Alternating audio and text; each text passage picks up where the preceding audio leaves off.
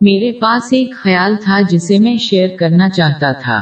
حقیقت میں، زیادہ تر معاملات میں اس مادی دنیا میں کوئی بھی چیز بذات خود اچھی یا بری نہیں ہے، جیسے کہ دولت جو چیز کسی چیز کو اچھی یا بری بناتی ہے وہ اس کے استعمال کا طریقہ ہے۔ یہ سمجھنا ضروری ہے کہ ہر چیز جو اللہ نے بنائی ہے، اس کا مقصد یہ تھا کہ اس کا صحیح استعمال اسلام کی تعلیمات کے مطابق ہو۔ جب کسی چیز کا صحیح استعمال نہ کیا جائے تو وہ حقیقت میں بیکار ہو جاتی ہے۔ مثال کے طور پر، دول دونوں جہانوں میں مفید ہے جب اس کا صحیح استعمال کیا جائے۔ جیسے کسی شخص اور ان کے زیر کفالت افراد کی ضروریات پر خرچ کیا جانا۔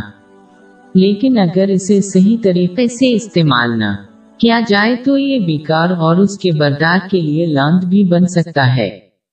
جیسے ذخیرہ اندوزی یا گنا کی چیزوں پر خرچ کرنا۔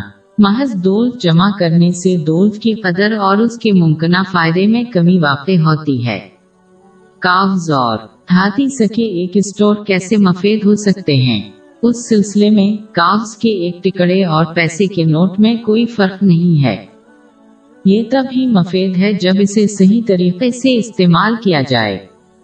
لہذا اگر کوئی مسلمان چاہتا ہے کہ اس کا تمام دنیوی مال اس کے لیے دونوں جہانوں میں نوٹ بن جائے تو اسے صرف یہ کرنا ہے کہ قرآن پاک میں موجود تعلیمات اور رسول اللہ صلی اللہ علیہ وسلم کی روایات کے مطابق اس کا صحیح استعمال کریں۔